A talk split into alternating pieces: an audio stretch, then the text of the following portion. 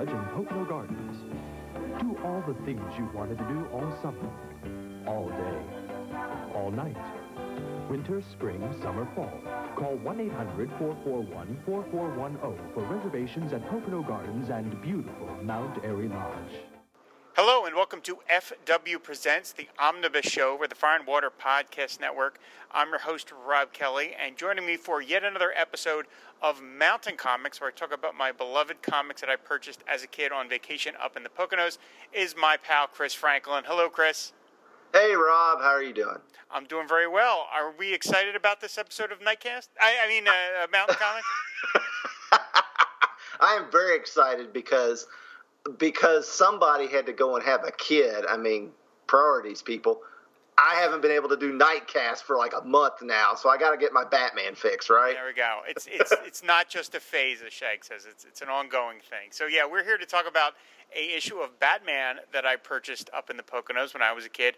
The comic in question is Batman number three seventeen, the Riddler's one thousand and one Clue Caper. It was on sale August 9th, 1979, which means I would have been uh, just eight years old when I bought this, and I still have a vague recollection of the actual store that I bought it in. So this is one of those comics that, you know, uh, I, I, over time, I have lost my original copy, the one that I bought then. Uh, that that's gone, and I've since repurchased this book.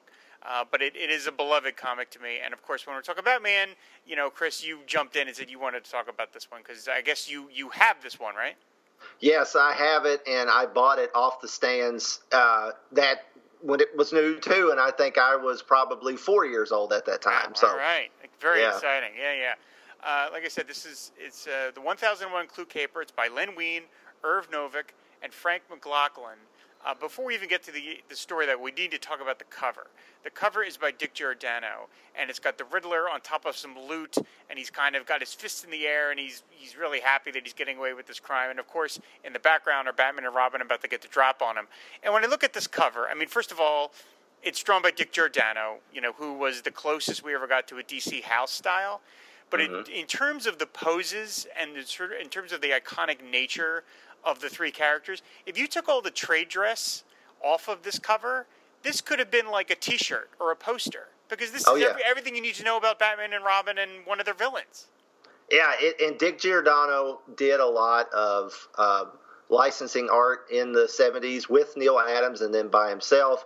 This could have very easily been a puzzle or yeah, uh, or something yeah. like that. I mean, it, it's it's so iconic. I mean, Bat to me, this is what all three of these characters look like inside my brain. You know, mm-hmm. this is so. Uh, I mean, yeah, it's it's it's it's iconic. I mean, it, it really is. It's a it's a great cover, and I and somewhat controversial statement.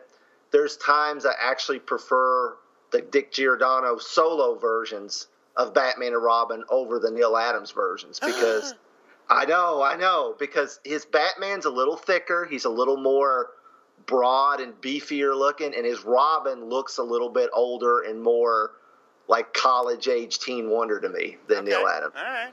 So. No, I, I, I, would put them on on even keel. I mean, there's a, the way that this cover is constructed. I mean, it's at night. It's in front of a moon. You don't even need to know that Riddler, what Riddler is stealing, to know he's stealing it and you get such great full-on shots of all three characters. You know, I mean, mm-hmm. it really could, as you said, it could have been a puzzle, a T-shirt, a poster. Uh, it just it if you if you wanted to as a kid have like a Batman image, you could do a lot worse than this one. This is just it's just so beautiful, and I mean, I always loved Batman ever since I was you know a, a toddler. So I'm sure any Batman comic would have been of interest to me at age eight, but um, this one probably jumped out of the cover, jumped out of me because of the cover. It's just so well done. I mean, he's just, you know, he's just Riddler is so sure he's getting away with it when, of course, you know, in about a second he's about to get his head bashed in.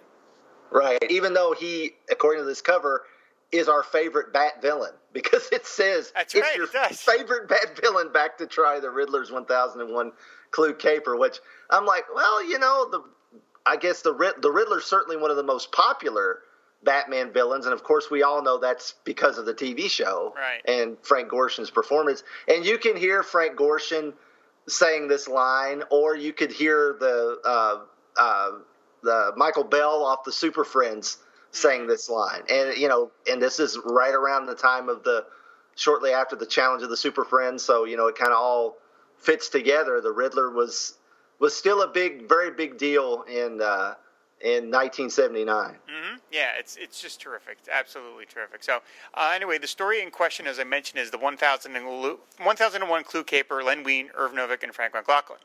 Uh, at Gotham Police HQ, Batman receives a package, a book of riddles. Everyone, of course, knows exactly what this means. The Riddler is on the loose. Across town on a quiet country road, we see that this is, of course, true. The Riddler stops a truck truck driver via gunpoint and commandeers the guy's truck full of chickens. Back at the Batcave, Batman points out to Robin that the Riddles book has a property of Gotham State Prison stamp in it, which means the Riddler has been planning this scheme for a long while.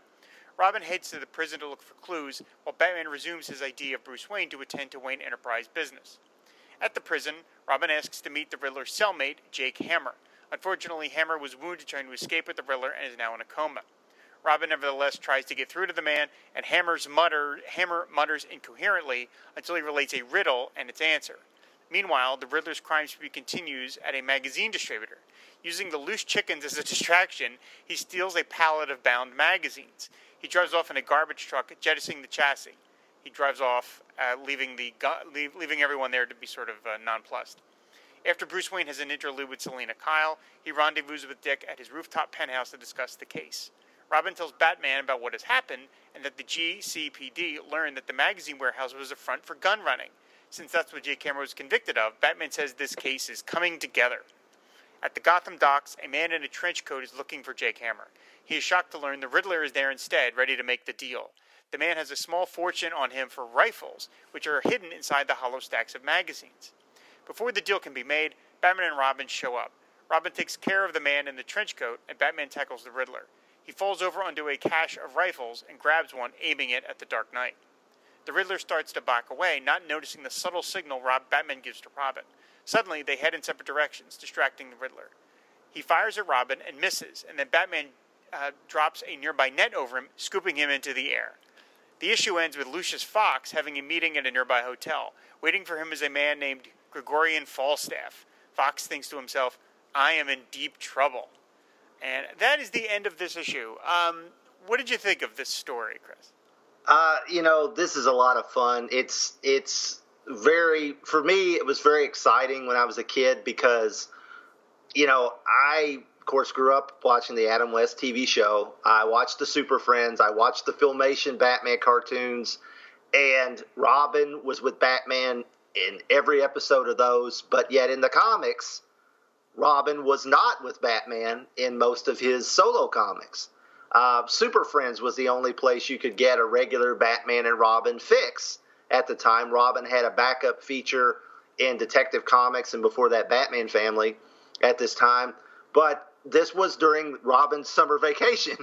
so so he would show up in the books and it was always a treat for me during this era to, for Robin to be home from college. And and I honestly think that Robin being in college helped inform me that you know when you get out of high school you just go to college. I never questioned going to college because early on because if robin did it then i should do it too. Aww. he's an inspiration. That's right even though he dropped out of college but we'll forget about that part. Yeah, uh, yeah, but yeah but yeah this is a lot of fun. It, it does feel very much like a classic batman story. Uh, it feels like a either a Bill Finger, Dick Sprang, you know, uh, late Golden Age, early Silver Age story, or a straight Silver Age like John Broome, Carmine Infantino story, uh, and but it has the marvelization effect of all the subplots because you've got the Selina Kyle subplot, you've got the Lucius Fox subplot, and Lucius is a fairly new character at this point. I think he first appeared in like Batman number 308. So uh, he's he's fairly new to the series, and of course would go on to be a very important character in the Nolan movies. So, mm-hmm. yeah, Morgan Freeman. yeah, I can't do can't do uh, can't do better than that. Uh, yeah, this, this this isn't like the Riddler's most imaginative plan in the world. I mean, it's just gun running. Really, there's nothing terribly you know like Riddlery about it. The riddles themselves don't factor into the plot uh, a whole lot, but it doesn't bother me because again, this is this is kind of like um, a comfort food comic. because mm-hmm. it just it sort of unfolds like you expect it to. The splash page is is is a great you know classic shot of, of, of an action that doesn't act, you know actually take place in the story. It's it's it's abstract. You've got the Riddler throwing question marks at Batman and Robin. Uh, Irv Novick and Frank McLaughlin did a great job on that. Um, it's just you know it has all the sort of trappings of the '60s TV show, except it's more straightforward. I love the idea that in the Gotham City prison they even allow riddle books. Yeah. You would think they would not do that. They would just be like, "Look, we can't we can't let riddle books get in the hands of this guy." Because he can't he can't handle them emotionally. You know, right? So you would think they would just say those are out. You know, I mean, we all know all different school systems rule out all sorts of books for different cultural reasons. So you would think the Gotham City Library Department or the the, the prison system would say no joke books, no books about birds. no books, about, no books about uh, scarecrows or fears. None of that. The number stuff. two. yeah, yeah, the number two. No, none of that stuff. It's got to just be, you know, a tree grows in Brooklyn and like Lord of the Rings. There's real straight ahead stuff. So just giving the Riddler a riddle book just seems like you're asking for trouble. Well, and I, you know, I since you mentioned that this is, is of course very similar to uh, the feel of the TV show in a lot of ways, but like you said, more straightforward. I chalk it up to Warden Crichton's uh, his uh, right, yeah. his penal rehabilitation methods that were often questioned uh, by Batman on the TV show. And in fact, Sergeant Hayner, who uh, is the guy that operates the bat signal in the comic books, he looks like Stafford Repp's Chief O'Hara here. I mean, it looks like Irv Novick, Irv Novick has drawn Chief O'Hara into the comic books in one particular panel. I mean, That's it's true, it's dead yeah. on. Yeah. you have to figure that, that that you know that was on their mind because you know it was so prevalent. You can't oh, help yeah. it when you think of these actors when you when you start drawing these these sort of ancillary figures and stuff. Right. Yeah. Yeah. Yeah. I, oh, go ahead. No, no, you go right ahead. I was going to say it's it's you know it, the Riddler's plot is is is pretty interesting. I mean, it's another one of those things where couldn't he have distracted him at the dock a different way than to you know is a truck full of chickens really that good of a distraction? Yeah, I know. And, yeah. and he put and he puts them in. Uh, here's my favorite part. He puts them in a customized jet propelled garbage truck that's able to eject the back of it and just like the chassis take off. Okay, patent that, Nigma. Yeah. You know, sell that patent to somebody. That's one of those Lex Luthor things, you know, where exactly. the, the challenge of the Super Friends Luthor has all these amazing, you know, here's a beam that could turn us all invisible, and you're like, well, just sell that, just yeah, just sell that to the government, and they'll right. use it. They'll use it, uh, you know, in, in Nicaragua, and you'll make a billion dollars, and you don't need to worry about running afoul of the Super Friends. I don't understand. What are you doing? So yeah, yeah, it's, it, there's a lot of crazy stuff. I mean, they said the Riddler's a pretty smart guy. Um, the one, this is such a straightforward story that I can't, I can't ding the story for not having it. But I was sort of, as I was rereading it, I was a little hoping that when they get to the sequence at the magazine distributor, that there wasn't like a little in joke about them distributing DC or Marvel comics because it feels oh. like you're set up for that a little, and then they don't do it. But it's like, okay, you know, I just thought you could do a little like, you know, that maybe, uh, you know, there's gun running secretly behind Marvel Comics distribution or something. Just a little, a little shot at them if Len Wein wanted to take it.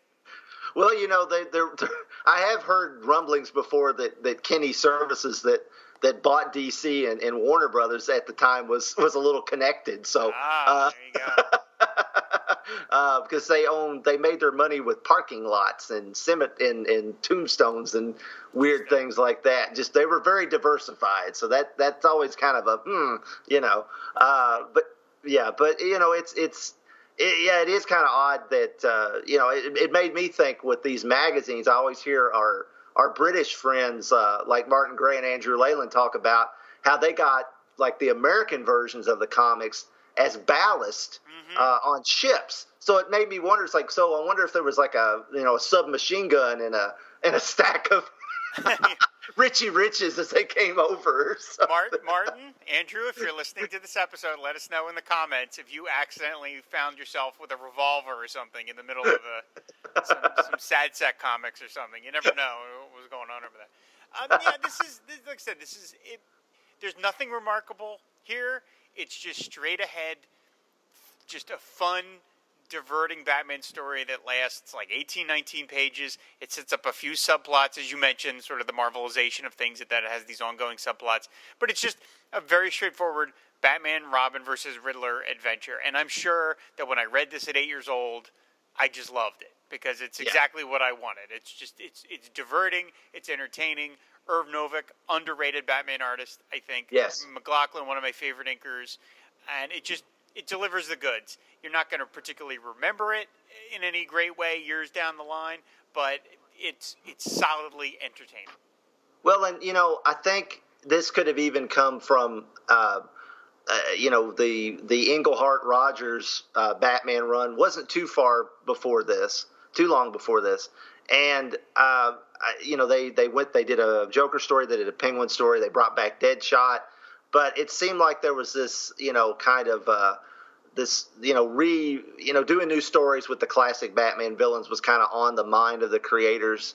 Uh, so the Riddler probably hadn't been done in a few years in a solo adventure. So this was kind of the Riddler shot at uh, you know that's one reason why it says like your favorite Bat villain. You know they're really pushing the fact that you know we're we're bringing back the classics. You know that's that's kind of the feeling you get from this one. And you know Irv Novick to me when I was a when I was a really young kid the three Batman guys were Irv Novick on Batman, Don Newton on Detective, and then of course Jim Aparo on Brave and the Bold. And uh, all those guys to me are, you know, I, I you know, Irv Novick kind of gets spoken of less than the others, but he actually, you know, had a run on Batman in the late '60s and in the early '70s, and he kind of, he kind of didn't work on the Batman books as much in the middle '70s, and he was, you know, doing a lot of Flash at that time and then he came back and he, he worked through the like early 80s here and uh, you know he even showed up in one of the invasion tie-ins Yeah, He- that's right. Siskoid had covered that. Yeah. yeah yeah so but i always really liked his his stuff's got a very he's kind of like it, he's like the Dick Dillin of batman That was artists. exactly the comparison I was going to make. yeah, he, they've got a similar style. Uh, Novick's got a little more quirky, kinetic uh, feel to him. It's like when he, he likes to draw people like leaping from behind. That shot of Robin leaping at the at the guy that the Riddler meets at the docks is uh, that's classic Irv Novick. And uh, you know, there's a few shots that you'll you'll see him do over and over that are, you know, that he did a lot with Batman and Robin. And uh, you know, he, you know, in, in his his artwork actually, to segue in one of the other shows I do on Wonderful Toys, he actually drew the headshots of Robin on the two of the versions of Mego's DC packaging. Oh, okay. All right. Yeah, so, so he's uh, you know he he got he got in there on on some of the uh, on some of the merchandising, and I always thought, and this is getting pretty obscure, but uh, Remco made those energized superhero figures, and the Batman had long ears, pretty long ears, and I always thought he looked like a very Irv Novick Batman. Even as a kid, when I got that, it probably like around this same time, I felt like this looks like an Irv Novick Batman. That's I was a warped kid at four years old. I I, I could tell the difference between these artists and how they drew Batman. You know, so it's it it goes it's a mania that goes very deep. But yeah, I really.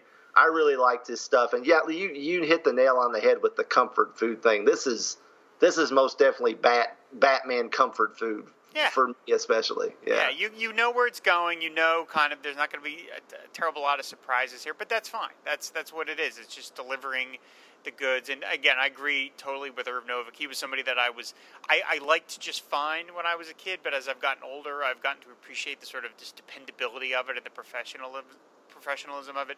And it's funny you mentioned the panel where, where Robin is leaping to grab the guy in the docks. The very next panel is Robin punching the guy where he says, It's foolish.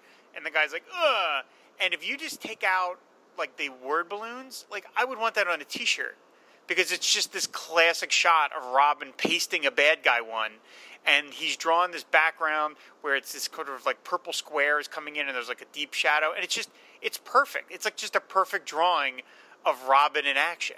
And so yeah, yeah, yeah it's it's Dillin and Novick. These guys were never going to be sort of like super fan favorites because their stuff just wasn't as flashy. And I would lump in kind of Curt Swan with that too. Yeah. Is it? Yeah. They, they were never going to be a Neal Adams. They were never going to be kind of a Jim Aparo or a Jose Luis Garcia Lopez. Praise be his name. Praise be his name. Because but those guys, although Aparo wasn't in the league with those two in terms of his uh, how slow he was in terms of and Adams and. Uh, Garcia Lopez were a lot slower. But you know, if you're running a comic book company, Irv Novick is one of your guys because Yeah. he's going to get the work done. It's going to look good. It's going to come in on time, and it is going to keep you from getting fired. And that's an Right. important thing. That's a really important thing when you're producing as much material as you are. And so, yeah, he uh, he deserves a, a lot of credit. And I'm, you know, I, I'm glad that like sort of people our age have kind of come around to him. And you're like, nah, this stuff's really pretty good. Yeah, I mean he he was a golden age artist. He co-created the Shield, uh, the original patriotic wow. I don't know if I knew superhero. So okay. yeah, so I mean he you know he'd been at it since the beginning of comics, and I mean you know at, this point the guy was probably oh I, what what he was like probably in his sixties probably by here or very close least, to at it least his fifties, yeah. at least his late fifties. Yeah. So I mean, you know, and, and he did he did solid stuff until he pretty much just completely retired Right. from comics at the end of at the end of the next decade. So yeah, I mean, I, I was always happy to see him back on Batman, and he did a lot of Robin solo stuff, and and his his artwork's all over that. DC Super Dictionary, where they, Yeah, yeah. you know, they lift artwork from from the comics and things. So yeah, it's uh, yeah, he we uh, you know we'll wax his Batmobile all day long. It's it's great Exactly. stuff. It's speaking of which, of course, this issue features the late '70s, early '80s Batmobile, which is like my number two comic Batmobile after the Dick Sprang Bubble Dome mm-hmm. 1950 Batmobile because Yeah.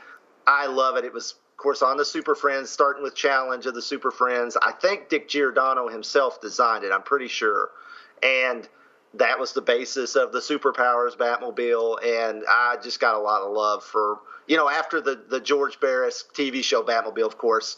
Uh, that's one of my top top Batmobiles. It's just. Uh, it's just, I mean, it, I, you know, the impracticality of being the open roof. Okay, whatever, but it just looks so awesome. For a city that seems to have as much rain in it as Gotham, having an open roof car doesn't make a whole lot of sense. But what are you going to do? You know, another thing when you were talking about uh, Robin punching that guy, it's kind of interesting because he even, you know, comments about, makes a comment about how uh, he doesn't like the word foolish or called a fool because of the way he dresses.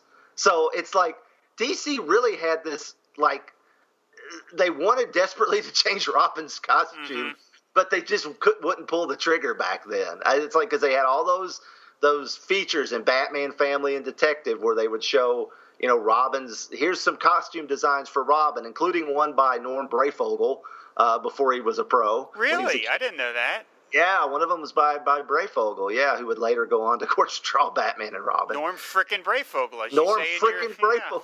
Yeah, Norm frickin' Breyfogle. Yeah.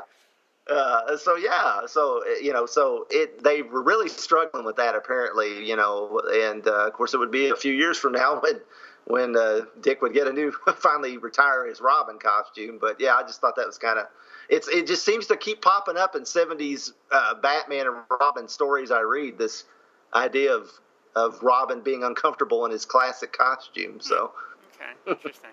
uh, yeah, this this comic I vaguely remember where I got it when I was when we were on vacation. I think there was a um like a five and ten type store, like a Woolworths type store uh, in the uh, t- in the small town that was just a couple of miles away from where we had our cabin. And this this really small town called Hawley, and they had a five and ten store, and they had a big rack of comics.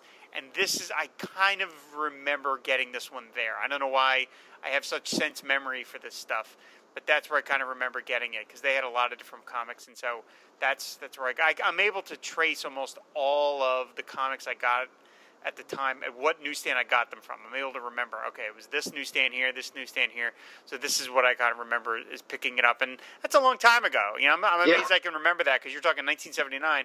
That's 40. That's 38 years ago at this point, but I still kind of remember these things. It's amazing what I choose to remember and what I choose to forget. You know what I mean? Like other stuff from just a couple years ago was gone, but I remember where I picked up a Batman comic from 1979. Right. Yeah. I mean, it, I don't partic- remember this one in particular, but it was more than likely from Eastside Pharmacy that I talked about on our newsstand uh, Oh, show, right, the, right, the Siskoid.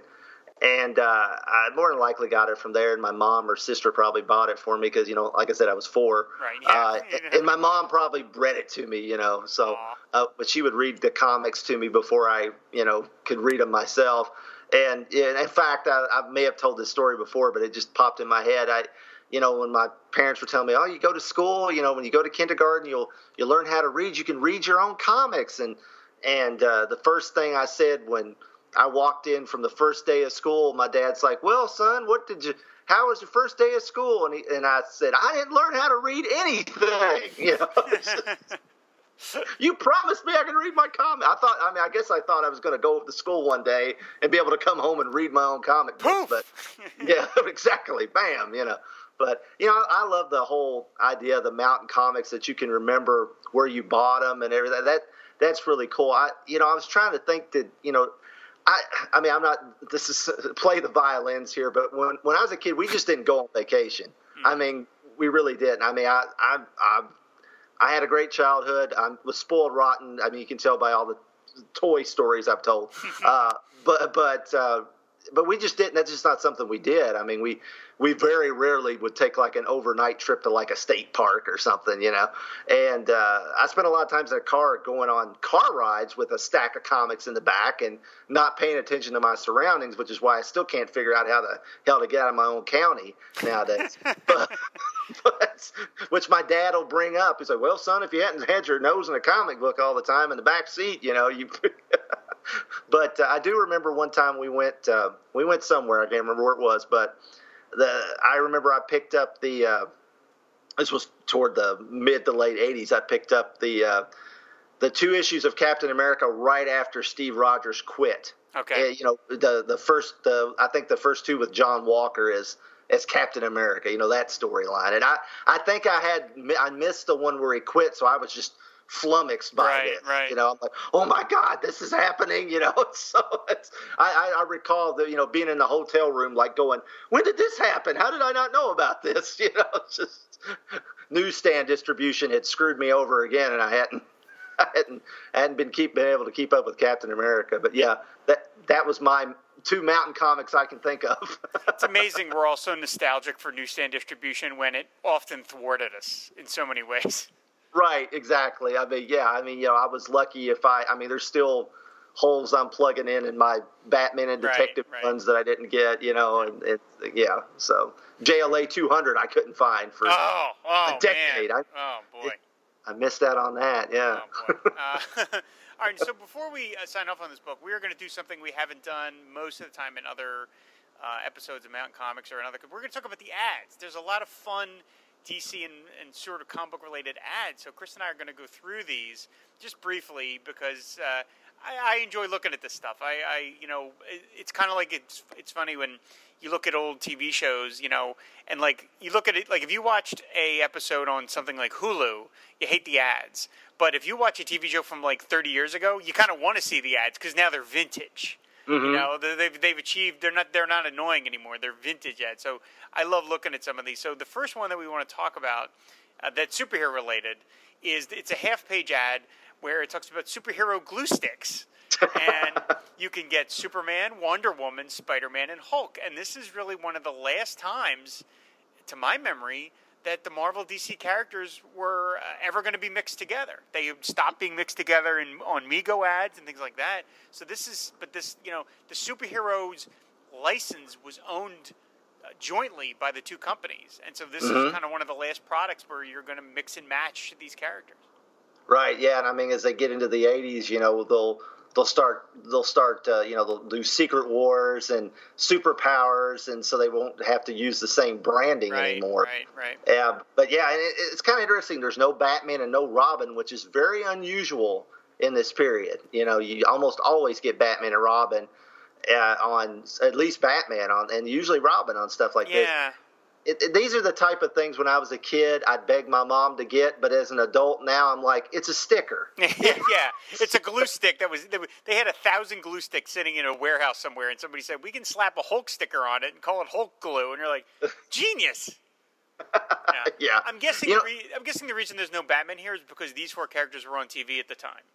Well, that's true. Although Superman wasn't, but But he he, was had a the movie. He was a movie star. So He was a movie star. Yeah, that's true. And the, the it's funny. The Slim Jim ad up above it actually says comic strips, and it talks about you know when you're reading your comic books, eat a Slim Jim. You know, yeah, which is, which is terrible advice, by the way. Don't don't do that.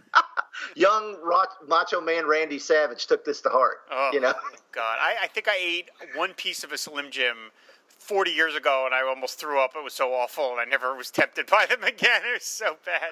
oh, oh man, I ate the hell out of those things when I was a Oh. God, Chris. Oh, they're so. Oh, It's hard to tell. It's still it's still like a you know a piece of plastic sitting in the bottom of my stomach, Yeah, probably. it has not decomposed yet. That's true. Right. Oh, hey, you got Jack Davis art there. That's you very know, nice. You get the Jack Davis art. That's very. remember the the Slim Jim ads with the the vampire and the werewolf? Yeah, oh, those like- are terrific. Those, oh man, Jack Davis, man, he was the best. He Of course, they the kind of they look like the Mad Monster Party because Mhm. he designed the Mad Monster He Party. He designed Mad Monster Party. Those are yeah, those are absolutely terrific. So, uh, the next ad is a classic. We're all familiar with a Hostess ad. It's a Hostess Twinkies ad starring Green Lantern, and uh, Chris and I are going to do live in front of you all. We are going to do a uh, a, a dramatization of this ad. Uh, so now, normally we've been doing these, uh, you know, here and there on the shows, but we've been recording them separately. But here, Chris and I are going to do it live in front of you. So I hope you all enjoy this sort of uh, un- unedited version of the ad. So I'll start off uh, with the narration, and that is Green Lantern versus Triclops, three-eyed keeper of the cave. Okay, Triclops, your days of gluttonous crime are over. Oh no, my power ring run out. No energy in it. Nothing in my stomach either, Jim Lantern, and you'll fill it nicely. As Triclops and Green Lantern are locked in mortal combat, two young cave explorers appear. Look, Green Lantern's about to be Triclops' dinner. Let's use our Hostess Twinkies cakes to tempt him away. Sink your fangs into these, Triclops. I like the moist sponge cake. I like the creamed filling. Mmm. Well, I'm off to recharge my power ring. I'm glad Triclops prefers golden Twinkie cakes to Green Lanterns. You get a big delight. Big delight. every bite. Every bite of Hostess, Hostess Twinkies Twinkies cakes. I love your Green Lantern voice because I can picture the deep tan as you're doing it. I got. I mean, Green Lantern in 1979 has to sound like the Super Friends guy. he man, that he had a basso Profundo voice, man. He was killer at that thing. That's fantastic. And like I said on on uh, on our first episode of Saturday Morning Fever, it's the same guy that does uh, Apache Chief. He just talks slower as Apache. Oh, really? Is that? I don't think I knew that. Oh, that's funny. Yeah. Okay. Interesting. Okay. Um, okay. So then the next ad is an ad for issues 171 and 172 of Justice League, which is the two-part JLA JSA team up where Mister Terrific gets offed, basically, and it says the hottest thing this summer, and then it features all this great headshot uh, stock art that they had lying around of the JLAers and the JSAers, and they're all flying in various directions. And it talks about that, you know, part one came out last month, and now we're getting part two, which is on sale now. Um, we have we haven't had a chance to ever like talk about this two-parter because we just don't have like a, a devoted JLA show. Mike Peacock handles that over on on his show, Dawn of Justice, classic Dawn of Justice. But uh, I this I love this storyline, and I think it's it's a fun ad. It's a little slapped together because you can see that the the you know it's just they had some headshots and other characters they don't have headshots for, but but you know it's okay. It, it's uh, it's a great story. Yeah, I mean the ads like you got Neal Adams headshots, you got Joe Staton headshots, you got Dick Dillin headshots, Yeah. you got Mike Grell Power Girl, it's a Wally Wood. I mean it's like it's all over the place, but it's still cool. And I really wanted these issues, couldn't find them. Oh. I, I, I, I didn't find them for years later, and uh, till years later, and uh, I've always thought that cover was very misleading because Batman's pointing to what looks like Superman. Honestly, it's like a red cape. Mhm. That ain't got nothing to do with the Nope. story at all. Nope. no, it's a total it's a total cheat. Total Right. cheat that cover. Um, so the next ad is uh, for the unexpected number 194 and it's got uh, Madame Xanadu saying, "I am Madame Xanadu. I welcome to take you an unexpected journey through Doorway to Nightmare, where you will meet a werewolf hunter amid the sight and sound of moonlight and laughter." And then you've got Abel saying, "I'm Abel of the House of Secrets." Also in this issue, presenting tales that scare even me. And this was the time when the unexpected had been promoted to a dollar comic, and they folded in Doorway to Nightmare and House of Secrets into the title. So it was just sort of one big book. And this cover, man, this cover scared the living crap out of me when I was Oh. a kid. I figured since you were even more of a weenie, it must have really killed you as a kid. But I mean, it's got this woman like a like a singer on stage, live on television, and in the background there's this weird guy, and he's talking about that he's got a curse on her. And unbeknownst to her, live on camera, half her face is melting off. it is so creepy. And I've still to this day never read this story. And I told Ryan Daly when he started It's Midnight that if and when he ever gets to the story, I want to do it because that'll be my opportunity to read the story for the first time. Yeah, this one, this ad scared the crap out of me. As you knew it was coming, it did. Uh, I, werewolves. I've told the story about how Abbott and Costello meet Frankenstein. Like I had a, you know, I had a seizure. Uh, the first five minutes of it with Lon Chaney changing into the Wolfman just sent me into hysterics. So anytime a werewolf was in a comic, I, I was just, you know, hiding underneath the behind the couch or something, and this woman's face melting it haunted me and for some whatever reason i i don't know why and i still remember this. I thought this woman was Loni Anderson from wkrp in cincinnati. Okay. I, she just she just looked like her to me. I don't know. All I, right, okay. but that's who i identified her with and i i mean when as soon as i saw this ad i remembered it scared the crap out of me and i remember Loni Anderson. So there's there's just something about the woman's face melting off and her not knowing it, and the other half of her face is all smiley, and just the idea that you're like you're at home and you're watching it on live television. It's it's really it's a great cover. It, I'm, there's no way the story's going to live up to it, uh, but man, it's a great it's a great story. So like I said, hopefully Ryan Daly will get back to It's Midnight in in ten to twelve years, and then when we, we can we can do it then. So Right. Well, you know, I don't know. Sometimes those covers do work because wasn't it another issue of the unexpected with the Easter Bunny story? and that true. was actually as good as the cover, if not better. That's true. That's true. Well, I, I, I am. Pro- I promise Ryan, I wouldn't read ahead. I'm gonna like. I'll wait till read it until we're ready to do the show. So it's it's. I, I have the comic. I just haven't ever looked at it yet. So I'm, I'm holding strong. So uh, the next ad is an ad for Batman comics. You can subscribe to Batman and Brave and the Bold. Oddly enough, though, not Detective. They don't give you that option. It's very strange. It's drawn by Jim Aparo, so we're getting some Aparo goodness in here. And it gives you all these questions uh, where it says, Can you outwit the world's greatest detective? Check out these questions and see. And, like, oddly enough, it mentions in one of the, like, questions, Kamandi. You know, Yeah. like, of all the characters to mention. Uh, and then in the bottom panel, you've got Riddler, uh, Riddler, I'm sorry, you've got Alfred serving up the Batman comics on a tray, and Robin talking about the subscription. And it's, you know, it's just a nice, I love that they bothered to get Jim Aparo to do this kind of thing. Like, he wasn't busy enough. Right. I, I believe there is a detective version of this uh, that talks about all the features in Detective because it was in its dollar comic Oh, phase. that's right. That's right. and so it would have been higher. Yeah, so, you know, that, that's what it is. Yeah, and it's funny because some of the stuff they mentioned, they say, is Batman mad or does he only think so? I think that's a reference to the Untold Legend of the Batman miniseries. So it, it makes me wonder because all this deal with Catwoman that's going on right now, him, Bruce's romance with Selina Kyle, is going to result in this battle and this warehouse explosion. Eh, If you've read Untold Legend of the Batman, Batman gets his mind gets kind of unhinged and he he starts like you know, I don't know. He's like got a split personality. He's like basically threatening himself and sending these awful uh, threats to himself. And it's it's really, which is a great story, but it's kind of resolved a little too quickly, honestly. But I love it because it's it's it's just like one of my favorite uh, Batman comics from the era. But you know, I think during this period, Paul Levitz had become the editor of all the Batman books. I think it's the first time they'd all been under one editor in like years, and he was trying to make everything cohesive. And uh, the Kamandi thing is a reference to one of Bob Haney's Right, right. last Brave and the Bold stories because I think you know uh, Haney just you know I don't think he might have been able to work under those conditions, but I think the thought was he's not going to play ball with this continuity thing. I wonder why. You Yeah. So yeah, it's unfortunate, but yeah, I love the art. I mean, that the Jim Aparo art, i- its new artwork just makes it seem so legit. You know. Yeah, it's beautiful. It's just great that they got their top level guy to do to do an ad that they could have just, you know, fobbed off to somebody in the art department. You know, but they Right. decided to do it. All right. So the next is another half page where it's an ad for where you can mail in for the America at War book uh, by Michael Uslan, who of course would be very big on in Batman's history in just a few Yeah. years.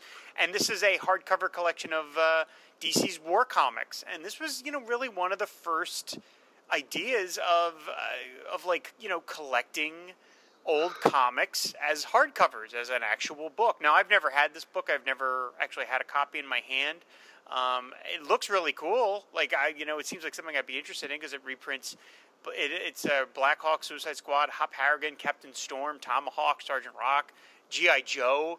Even uh, the one issue they had of GI Joe in Showcase. So this this is like a great book. I've just just never had a chance to own one.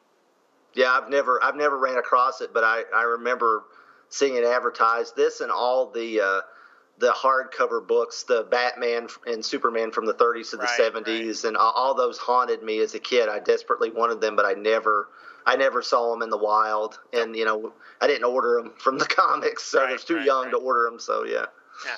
Uh, and the next we have a full page ad, which is a Heroes World ad, which was all the products. And this was drawn, these ads were drawn by the Joe Kubert School, uh, which would, of course, become pretty significant in my life uh, in, uh, in another decade, basically. Actually, you know, geez, when I think about it, 10 years, exactly 10 years later from when I would have bought this comic, I was preparing to go off to school.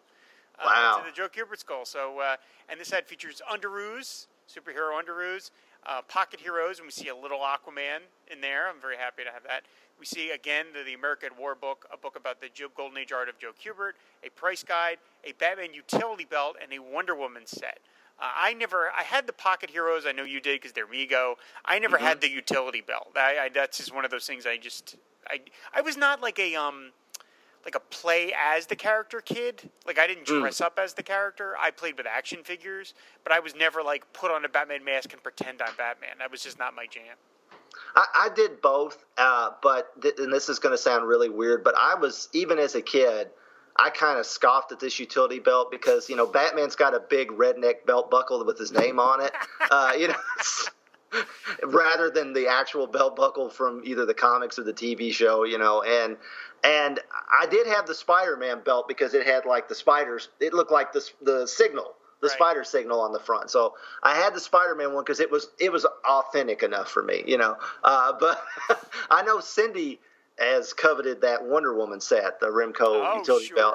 sure. I mean, because it's pretty dead on. I mean, it's got the tiara and the lasso and the bracelets. It's it's you know it's it's pretty legit. So uh, I mean, yeah, it, those things are pretty pricey. I would imagine Uh, probably easily, very hard to probably find complete. Yeah, and they're they're, they're Remco, so they're not the best quality. You know, they're Oh, pretty okay. cheap. Okay. You know, so they, they probably didn't. If you don't find one in a box, you're probably not going to find one at all because they didn't survive. You know, Okay, basically. Right, right, right. Uh, you know, Underoos, man, I had I had like just a I had Superman, Batman, uh, you know, Spider Man.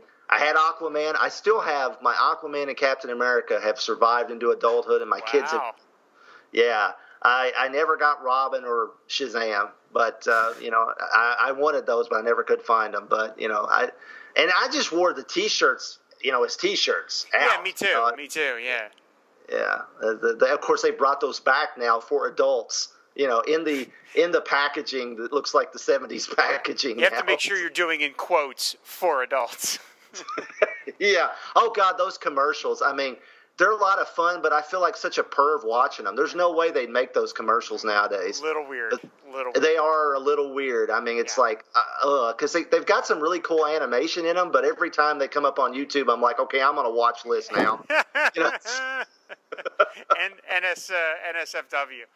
Uh, Yeah. So, and then the final, there's a uh, letters page, of course, bat signals, and then the final feature is not an ad so much, but it's a DC feature page, which is half page The Answer Man by Bob Mm-hmm. Rozakis, who has commented on some shows here on the network here and there. Uh, I always love The Answer Man. Uh, columns. There's a kid writes in. and He says, "Will there ever be a Justice League coloring book?" Which is a kid after my own heart. And Mm-hmm. then, uh, and then somebody asks about Dick Grayson going to college, Chris. And he says, Yeah. "Will, will Dick Grayson ever graduate from Hudson University?" Dawn Ayers. And the answer is, considering it took Dick 30 years to get through high school, we wouldn't start planning any graduation parties. yeah, and there's a question about Aquaman. And there is a question Uh. about Aquaman, about the whole hour long, you know, how, how can he only go an hour before he has to get water in it and stuff? So yeah, it's got a little bit of everything in here.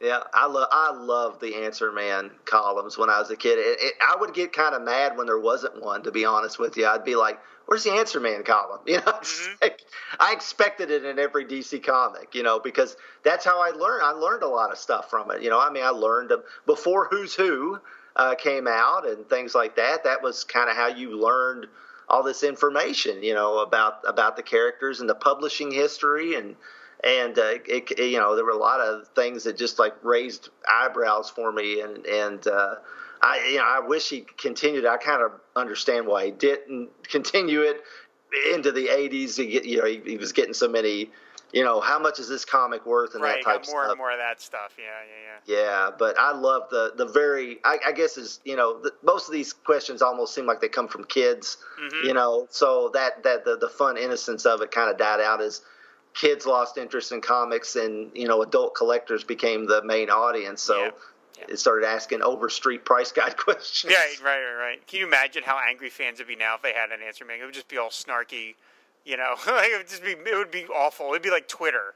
Uh, oh, no, no, nobody wants to see that. So uh, it's no. it's probably a good uh, good remnant from the past and then the final thing is a half page. Um, they did these little DC did uh, profiles where they talked about employees of the company, which I always thought were really cool. And in this case, they're talking about colorist Tatiana Wood, who is uh, the wife. Uh, I don't know if she was married to Wally Wood uh, anymore at this point, because then Wally Wood might have been deceased by 1979, but she was mm. the wife of Wally Wood, and she oh, of course, uh, yeah, and she was a big, big um, worked for DC for many, many, many years doing their production stuff, and then moved on to being a colorist, and she must have probably colored thousands of DC Comics pages by this point. So I always enjoyed these two, these little just little featurettes about people that worked in the company, and while I can't say that I ever read one of them and was like, oh, I hope this is me one day, I'm sure this had something to do with my wanting to do comics uh, mm-hmm. for, you know, because it was like, oh, you know, it's these are real people.